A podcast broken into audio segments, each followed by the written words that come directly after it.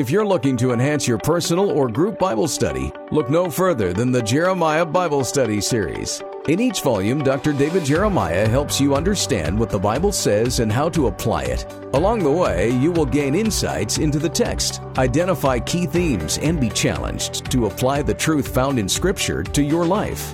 Get your copy today. Learn more at davidjeremiah.ca slash study. That's davidjeremiah.ca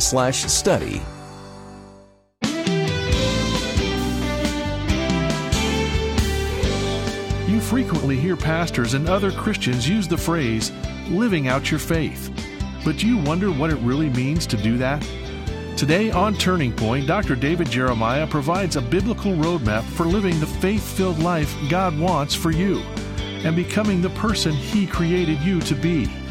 Listen as David introduces the conclusion of his special message, A Life Beyond Amazing. Well, thank you for joining us. And most of all, thank you for your faithfulness during the month of August. You know, August is always a tough month for ministries. People are on vacation, routines are broken, and uh, oftentimes uh, ministries suffer during the month of August. But because of your faithfulness, that doesn't happen here. You continue to support what we do, and it's such an encouragement to me personally. That's why uh, I always want to do something to um, add value to your life because of what you do here. When you make an investment in Turning Point through your gifts, we want to make an investment back in your life. And so during this month, our investment has been the book, God Has Not Forgotten You, a 190 page hardcover gift book featuring 10 chapters that provide comfort and encouragement for times when you may feel alone.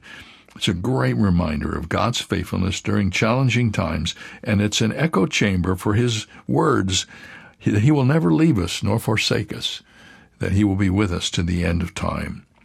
This book is available to you for a gift of any size today. This is the last day this offer is available. So when you ask for this resource, we'll send it to you right away. And with it comes our gratitude for your support of the ministry of Turning Point on radio in your community. Hey, I want to say a word about what's coming up. Uh, we're going to begin uh, tomorrow the series on Elisha. As we begin September together, we're going to teach the life of Elisha the double blessed prophet. Elisha is the one who prayed when Elijah went to heaven that he wanted to be doubly blessed. He wanted to have twice the blessing Elijah had. Now, Elijah was a blessed man, and Elisha was asking for a whole lot, but we're going to find out he got what he asked for. And it's a wonderful story.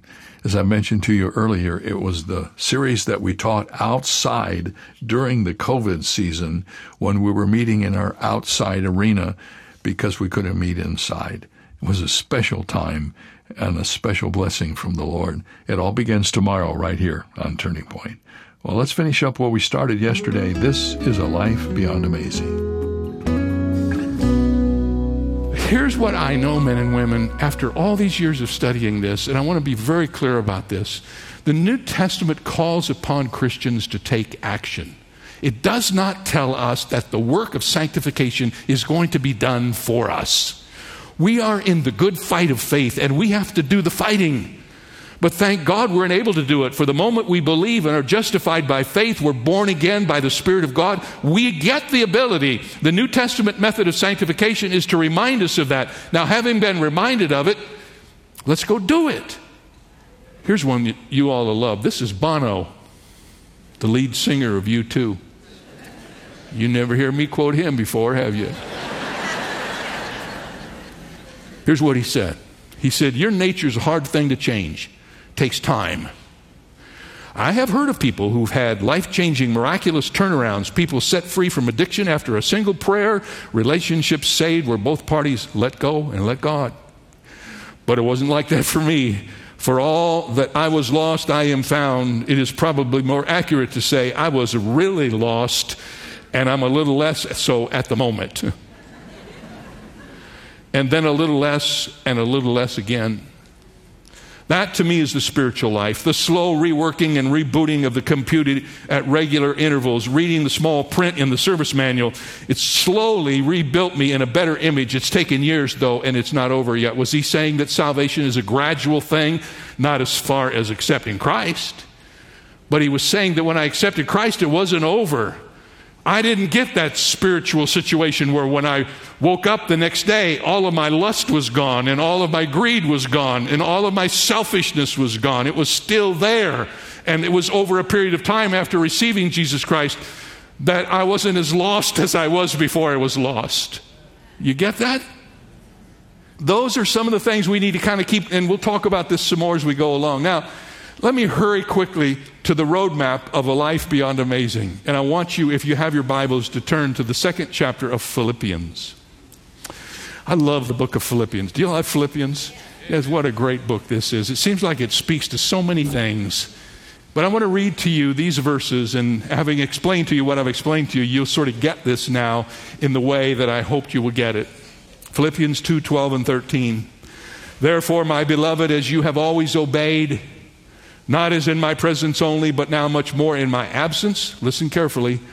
Work out your own salvation with fear and trembling, for it is God who works in you, both to will and to do for his good pleasure. And you're going to say, wait a minute, didn't you just tell me you don't have to work for your salvation? Yes, I did. Because that's what the Bible says, and I'm not contradicting it. You're just not reading carefully. It doesn't say work for your salvation, it says work out your salvation. Some of you are so opposed to work out, you won't even read that. work out your salvation. What does it mean? When the text says work out your own salvation, it doesn't mean work for your salvation. The phrase work out has the meaning of working something through to its full completion. This particular expression was used to describe those who worked in the mines in Paul's day. They were mining out of the ground that which had been placed there by their Creator. Working out our salvation has the meaning of working out what God has already worked in. Notice in that same text it says, Work out your own salvation with fear and trembling because it is God who works in you. So we're to work out what God has worked in. God is giving us these things that we need. But that doesn't mean we just sit and hold them. What is really responsible for your Christian walk, your Christian growth? Is it just sit back and wait for the Holy Spirit to zap you? How many have been zapped? No. And we wonder, why isn't this working? Well, we're looking for the wrong thing. Each generation of believers carries on its own debate over this question. But here's what I want you to know the Bible holds the tension between man's role and God's role in perfect balance. Here's another great illustration from the New Testament. In 2 Peter chapter 1, this is what it says His divine power has given to us believers all the things that we need for life and godliness through the knowledge of him who called us by glory and virtue, by which have been given to us exceeding great and precious promises, that through these you may be partakers of the divine nature, having escaped the corruption that is in the world through lust. Now, I'll pack that in a real simple way. Here's what Peter wrote. He said, When you became a Christian, you got everything you need for life and godliness. How many of you believe that? The Bible says it. We have to believe it. He said, God gave us. What did He do? He put it in us. Like he puts ore in the earth, he puts these things in us. Not only that, the scripture says he gives us precious promises. What is that? That's the Bible, the guidebook. He gives us everything we need for life and godliness, and then on top of that, he gives us these precious promises to help us. And we should say, Well, thank you, Lord. But that isn't the end of the story. The people who want to tell you that your Christian walk should be a passive rest life waiting for God to do it all haven't read the rest of the chapter. Because in verse 5 it says, also for this very reason, what reason? Because you got all this stuff.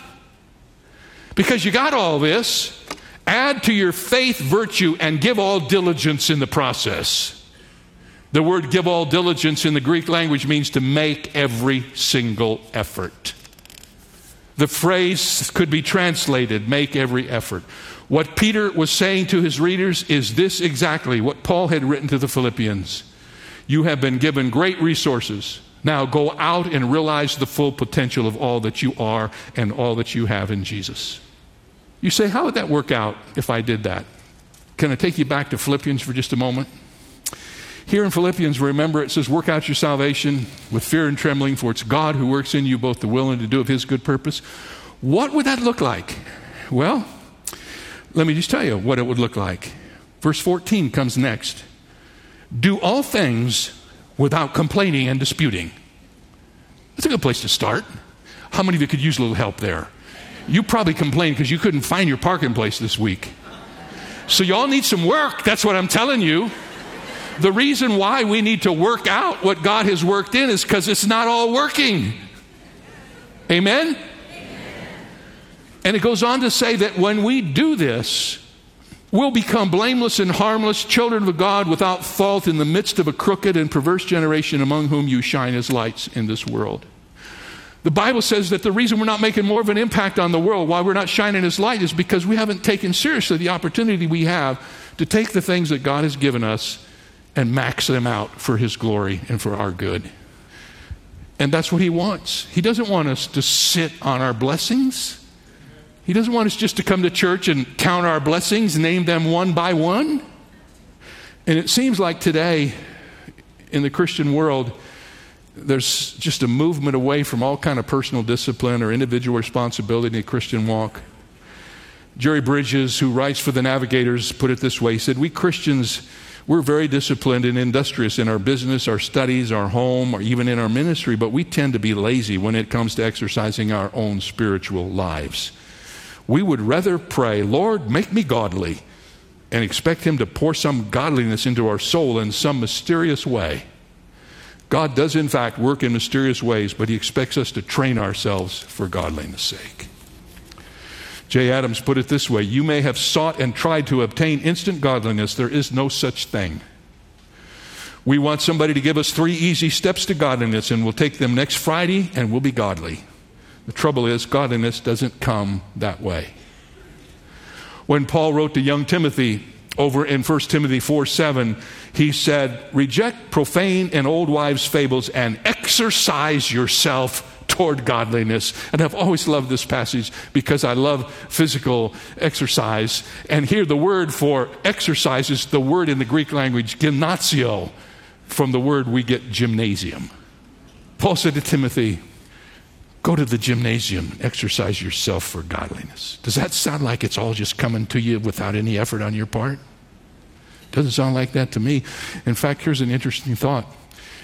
The last characteristic of the fruit of the Spirit is self discipline. Here's what Aristotle said. He's not an evangelical, by the way.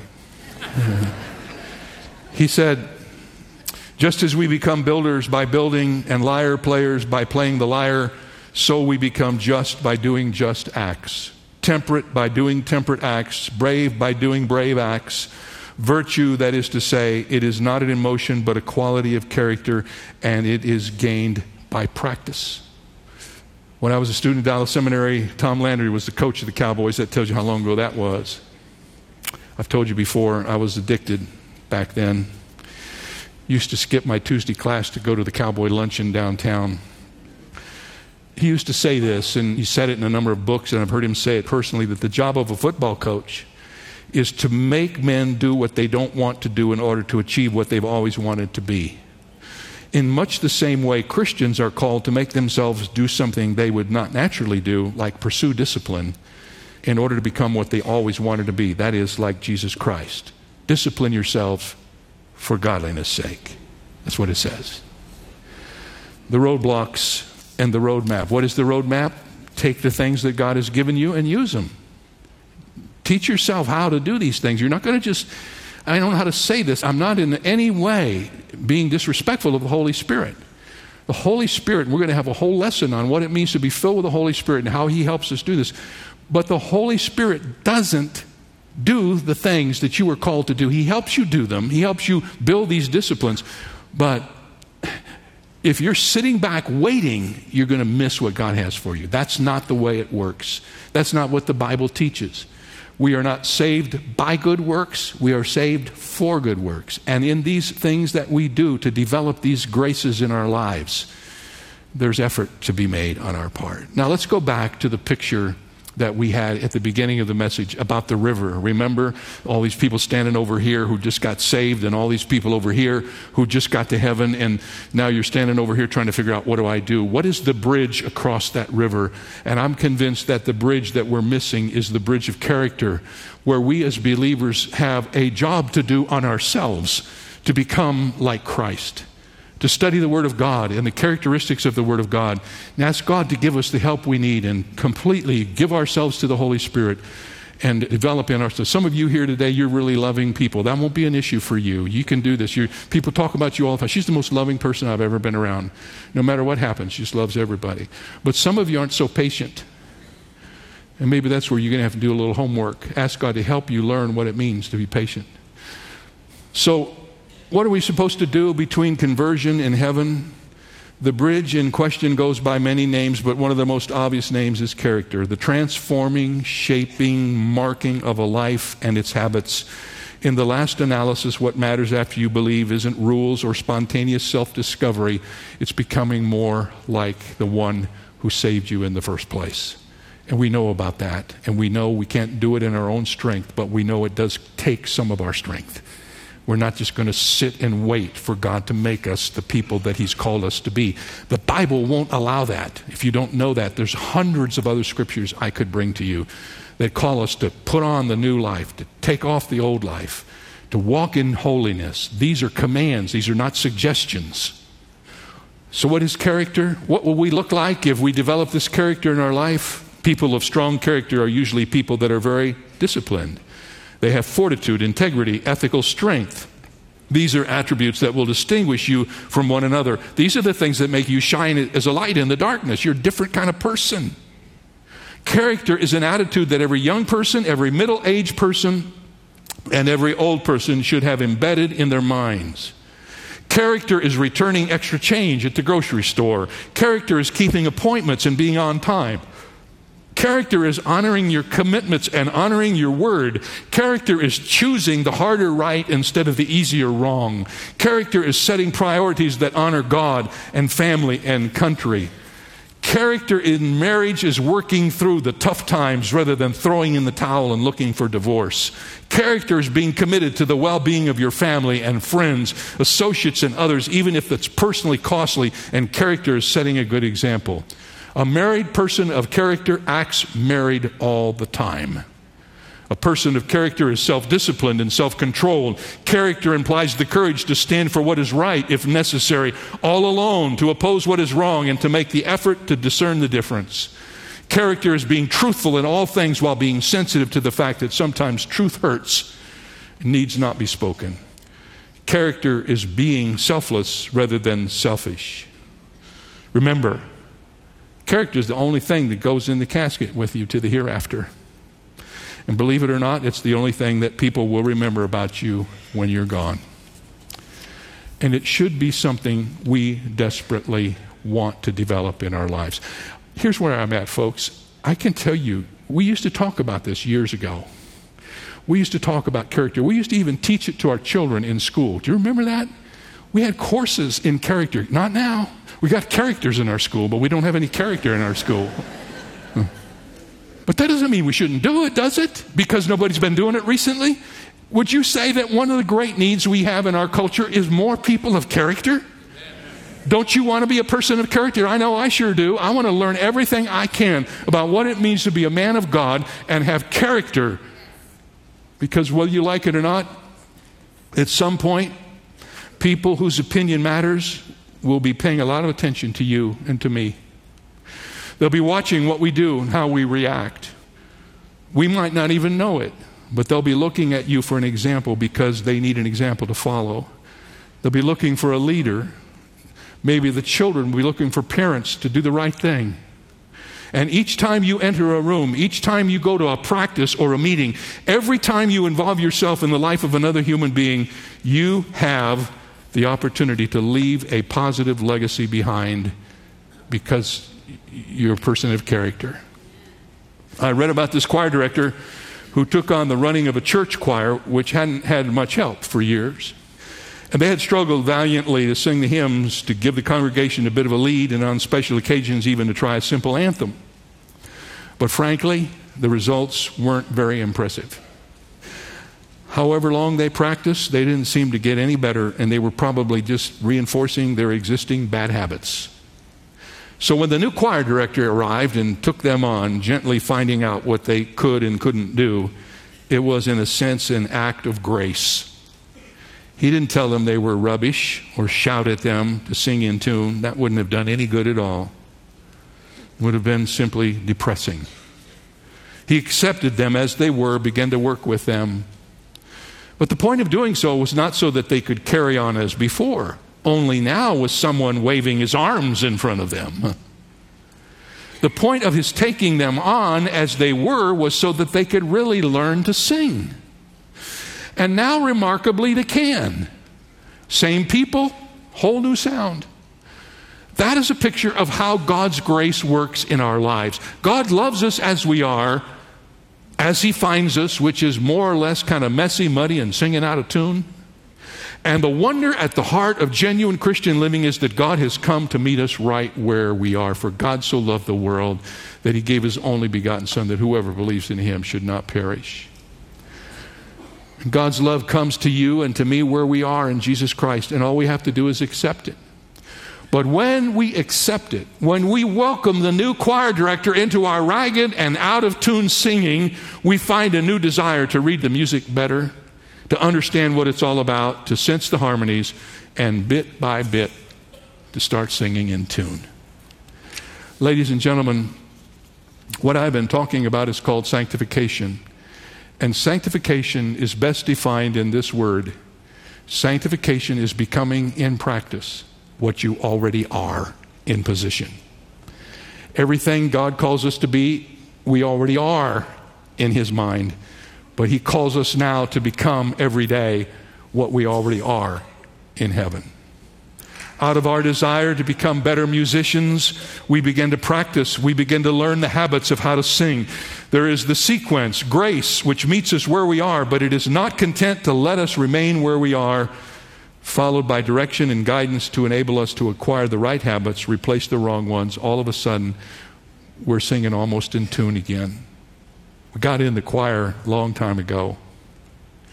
Maybe you got in the choir when you were a kid You've been in the choir for a long time and you just sense that something's out of tune. Here's a chance to get tuned up. Take the scriptures and allow them to be the motivation so that you can start singing in harmony. You know, the greatest illustration of what I've been talking to you about today is this Almighty God has loved us before the foundation of the world. And that would be enough, would it not? He loves us. But God didn't leave it at that. He loved us, and He sent us His own Son to prove it. God took action to demonstrate His love to you and to me. And if you've never received that love because you've never understood how much He loves you, I'd like to ask you to do that today. God loves you so much that he didn't even keep his own son in heaven with him. He sent his only begotten son to this earth. Let him become like us and go to the cross and pay a penalty for our sin, which we could never have paid, so that we can have a standing before the Father. If you've never trusted Christ, ask yourself, why not? Hmm. During these days when so much has changed in our lives, so many people have come to Christ many, many people listening during COVID on the internet and listening in the radio and television. We've just overwhelmed at how many people have put their trust in Christ. And maybe you're one who's sort of been thinking about this and wondering if maybe this is something you should do. Well, let me tell you, you should do it. You should ask for forgiveness of your sin. Ask the Lord Jesus Christ to come into your life and give you the joy and hope that He came to this earth to provide you will never be the same. When you put your trust in Christ, when you become a Christian, everything changes. And not just for you, but for your family, for the generations to come. I've been doing this now for half a century, and I look back over my shoulder and I see the incredible power of the gospel to change the lives of people and families and communities and churches and organizations. God's gospel is triumphant and it will change your life if you'll give him the chance. He won't push his way into your life, but if you ask him to come and live within your heart and in your life, he'll do it. And you'll know the difference right away. Let us know if we can help. We have some literature to send you that will get you a good start in this new life. And don't forget to join us tomorrow as we begin our study of the life of Elisha. This is Turning Point. I'm David Jeremiah. What a fun time we've had in August. Thank you for being a part of it.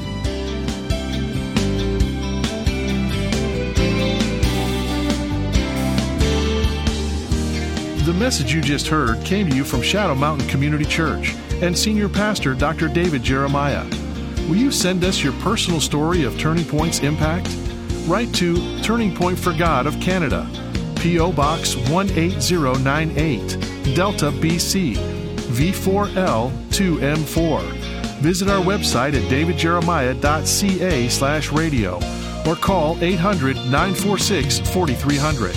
Ask for your copy of David's new book, God Has Not Forgotten You, and learn to trust the Lord in times of uncertainty. It's yours for a gift of any amount. You can also download the free Turning Point mobile app for your smartphone or tablet, or search in your app store for the keywords Turning Point Ministries. Visit davidjeremiah.ca slash radio for details.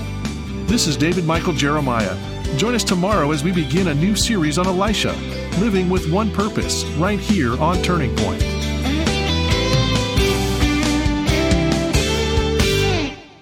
Dear friend, I'm Dr. David Jeremiah, and I'd like to take a moment to speak with you as the world faces the coronavirus pandemic. There is no question we are living in a time of unprecedented uncertainty. It is unlike anything I have experienced in my whole life. And the temptation in times like these is to allow fear and worry to creep into our thoughts and to rob us of our joy. But in these uncertain times, we need to remember that God is still in control. And my prayer for you is that you are healthy, you're in a safe place, and surrounded by those you love. Please keep the ministry of Turning Point in your prayers as well. We will continue to bring the healing power of God's Word to you each day on radio, television, and online. And I really hope this will be a source of encouragement to you during the current coronavirus. So be safe, be in the Word, and be in prayer. One of the most well-known verses in the New Testament is 1 Corinthians 13:11. When I was a child, I spoke as a child, I understood as a child, I thought as a child.